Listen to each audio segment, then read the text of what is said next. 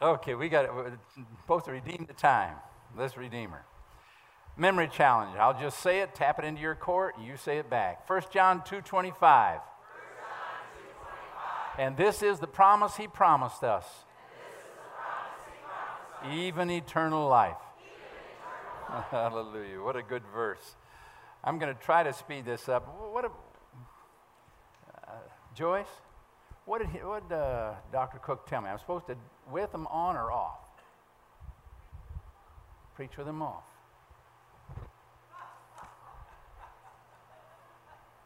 This eye is driving me nuts. It really is. And uh, that's okay. I got to see these now, and hopefully, them babies will focus. Um, boy, got a lot of stuff, and I want to get to the message here with review. A promise. Uh, uh, I'm going to do this. I wrote down the dictionary definition of a promise. This, uh, you can just look it up on your dictionary. A promise, a definition of a promise, it is a binding declaration that affords hopes or expectations, whether written or verbal.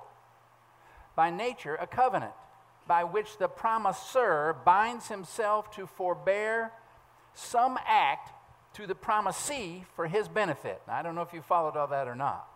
Promisor to the promisee, almost like a covenant, it says, for my good. For my good. A promise may be absolute or conditional. An absolute promise must be fulfilled at all events. The first promise God ever made to man was Adam. He made him a promise. He didn't have the understanding of all that promise that we have, but he said through the seed of his wife, the woman, God's going to set enmity between his seed, the seed of Satan, and the seed of his wife, and the promise was there would be a Savior. And he said he's going to fulfill it.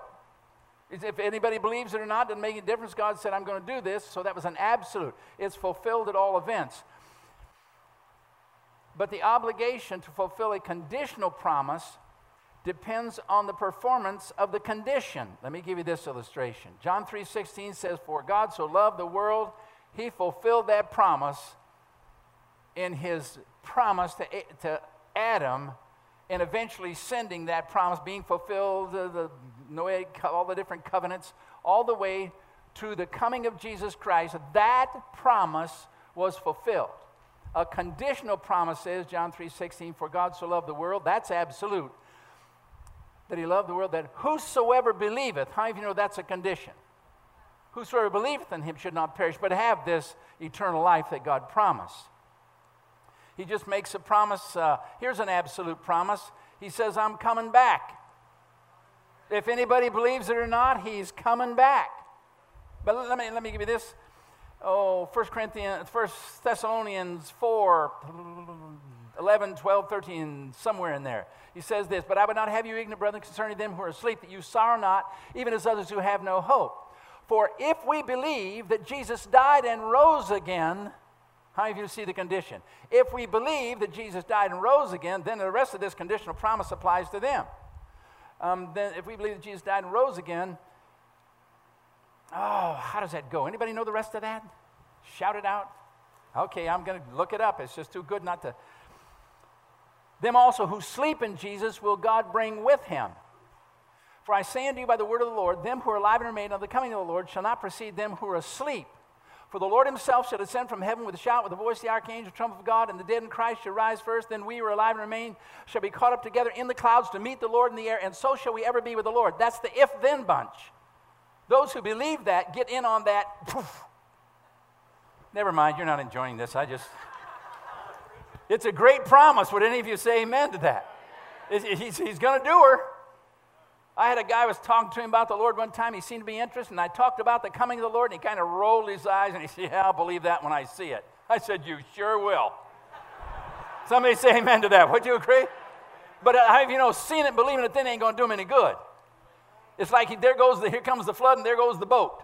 I believe now. Too late. Believe her now. It's a faith issue now. Then it's a sight one. Okay. Reason to think something out. Real brief review. Think something out logically, facts that make sense. Well, come, let us reason together. Isaiah, what is it, 118, something like that? Saith the Lord. Let's reason together. Let's stop and think about. No God, no life. What, what's the purpose, meaning? All the kind of answers are really solved for us in faith. And because the other, you believe there is no God, you're just a product of so many molecules in motion and a series of accidents that were product uh, billions of years and just a product of an unguided process. That takes a lot of faith, but that can be your other. I put my faith in that. Reason, let's be reasonable. There's too much design. IMAX fingerprints, DNA genetic code. Nobody on the planet wired like you. Nobody. Coincidence? Come on. Design. Reason. Let's reason. We spoke last night of righteousness. Not our righteousness, but His righteousness, this perfect righteousness and fulfillment of the law. Jesus, the perfect Lamb of God, spotless. Satan had nothing on Jesus. How many of you say amen to that? How many of you know he's got something on all the rest of us? Would any of you say amen to that? I'll guarantee you, he's got something on this old boy. He's got, but he didn't have anything on Jesus. He was the perfect righteousness. Philippians 3 9, as Paul penned the truth of the gospel again and again in Romans and Galatians, and the message never changes. The other apostles, Peter, James, all the same gospel. He said this in Philippians 3 9, and being found in him, not having mine own righteousness, which is after the law, but the righteousness of God, which is by faith in Christ Jesus. See, he had a righteousness, but it wasn't his own. It was the righteousness of Christ. Those of you who were here last night, I'm going to give you a real quick quiz. I want you to listen to me. Think, stay with me in this. I hesitate on this because it takes oh, three, four, five minutes. I'm going to give you a quiz. It's a multiple choice. How many of you like them as opposed to having to write an essay? Okay, just it's just a multiple choice kind of. You got to. I'll give you some options. If faith is the means of our salvation, and it is the means of our salvation, in other words, therefore being justified by faith, we have peace with God through our Lord Jesus Christ.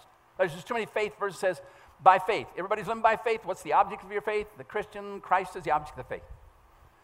If faith is the means of our salvation, what is the basis of our salvation? A, repentance. B, repentance and faith. C, a life of perfect obedience to the laws of God. Now think with me about a basis. Let me substitute let me substitute the word foundation. But uh, not substitute, they're synonyms. Basis, foundation. The base is the base. Basics. Basis. Foundation. What is the foundation of your salvation? A, repentance. B, repentance and faith. C, a life of perfect obedience to the laws of God. How many of you would say that the basis of your, your, your salvation is repentance? How many of you would say repentance and faith? How many of you would say a life of perfect obedience to the laws of God? Some of you did. I didn't look over here. How many of you would say C? A life of perfect obedience to the law. You say, but I can't live a life of perfect obedience to the laws of God. You're right. But if repentance is the basis of your salvation, can I tell you something? You and I have no ability to repent apart from the grace of God and the Spirit of God leading us to repentance. Let me give you the verses from Romans chapter 2, verse 4. Or despiseth thou the riches of his goodness and forbearance and long suffering, not knowing that it is the goodness of God that leads me to repentance. I could give you other verses. 1 Timothy chapter 2. And the servant of the Lord must not strive, but be gentle unto all men, apt to teach, patient, instructing one another in love, honoring one another. That's not the one I want. If perhaps God would grant them repentance to the acknowledging of the truth. It's God that leads us. You don't blaze your own trail to repentance. Repentance is turning away from my desire to be independent from God. That's a work of God's grace turning us. I can't put my basis, that's a, my faith is in that, my ability to repent. It can't be repentance and faith. What are you going to do? Faith and faith? Is that going to be my basis? It has to be C, a life of perfect obedience to the laws of God. That's the basis. You say, but I can't live a life of perfect obedience to the laws of God. Then you better find somebody who did who's willing to be your substitute because God will accept nothing but perfect righteousness under the law. And Jesus is the only one who did her. How have you got it now? It makes sense now when you understand that. He's the basis. And I'll never be able to be the basis of my salvation. It will only be Christ. He is the foundation. Other foundation can no man lay than that which is laid, which is Christ Jesus. Now, that's a little quiz that provokes us to think through what is my faith in? My faith has to be in the finished work of Christ, His righteousness. Just drum to do everything you can to strengthen your grip on that truth of imputed righteousness. Now, tonight, Acts 24, verse 24 and 25. And as he reasoned of righteousness, that was last night's. Paul's reasoning with Felix, you capture the scene in Caesarea, private audience. He reasoned with him of righteousness, that was last night, and of temperance.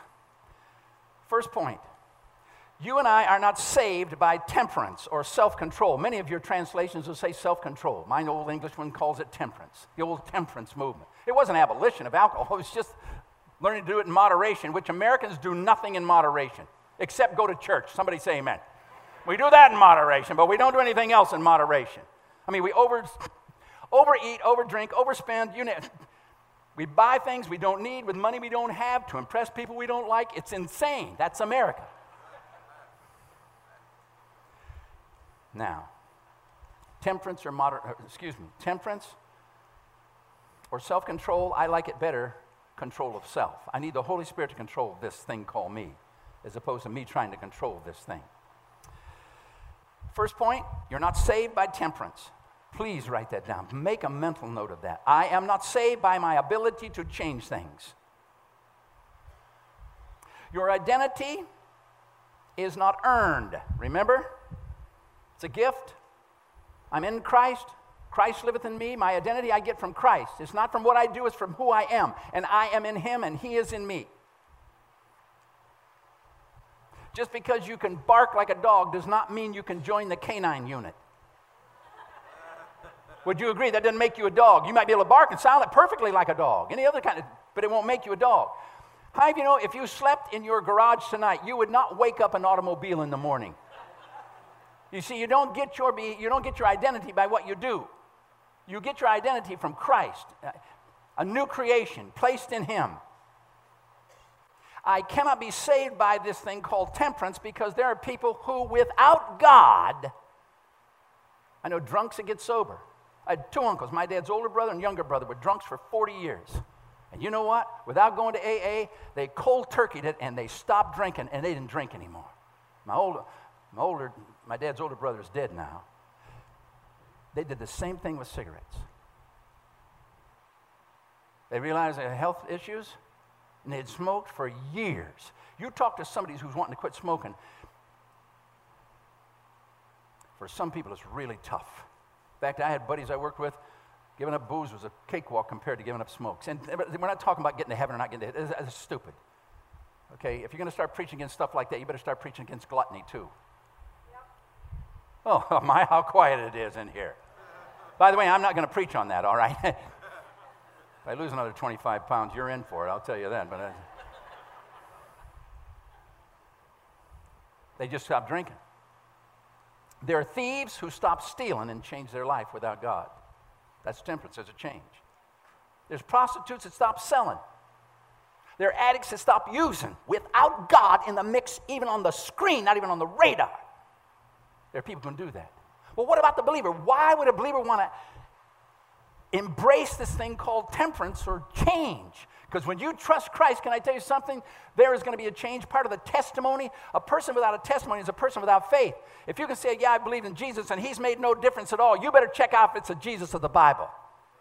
Because he wants to take up residence and take over the thing. I am no longer my own. These are not my hands anymore, according to Scripture. What know you not that your body is the temple of the Holy Ghost, whom you have of God, and you are not your own? You've been bought with a price. Therefore, glorify God in your body and in your spirit, which are God's. Do you on a daily basis, Romans 12, 1, I beseech you therefore, brethren, by the mercy of God, you present your bodies a living sacrifice, holy acceptable unto God, which is your reasonable service? Do you tell him, God, I can I give you these hands. Every morning I have for many years now I said, Lord, I yield you my hands, feet, eyes, ears, nose, mouth, mind, will, emotion, spirit, soul, and body. I commit, I consecrate to you and your service. Do you know before the day is out, I will take one of those members back, at least one? As a Christian, but I said, if I'll give them to him in the morning, you'll be amazed at how when you take them back, the Holy Spirit says, I thought you gave that to me this morning. Even after I committed my life to Christ, I used to be, my pre Christ days and stuff, I used to flip people off. That was my answer, okay? Happy birthday, motor scooter. That was just part of my act, okay?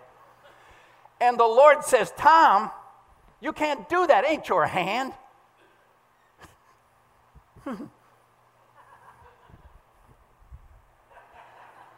a change It isn't even on the radar. I don't even think about that. I would never think about that now because I remembered I can't see Jesus doing that. Come on, would you agree with that? These old feet just can't go any old place they want to go anymore because they don't belong to me. How have you lived long enough to know that where your feet goes, your body follows? How have you went someplace your feet took you that you wish you hadn't been there? Come on, would you agree with this? I just can't go any old place anymore. These are not my eyes. I can't look at pornography. I can't look at that stuff because they don't belong to me. I just can't say any old thing I want to say anymore because they don't belong to me. This is temperance. This is a change that. You want to know what the will of God for the Christian's life? That we would be conformed to the image of his son. I want you to be like Jesus did. I want you to do what Jesus, them gospel truths. He said, that's how I'm supposed to.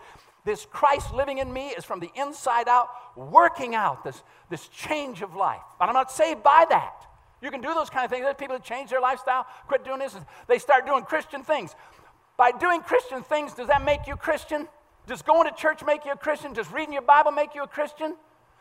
But Christians do go to church and Christians do read their Bible because it is part of this reasoning of what I'm supposed to do with this thing that God gave me called salvation. How many of you are following what I'm trying to do? You see the difference. There's one is I'll do this, and because I do this, I'm a, I'm a dog. No. I learned how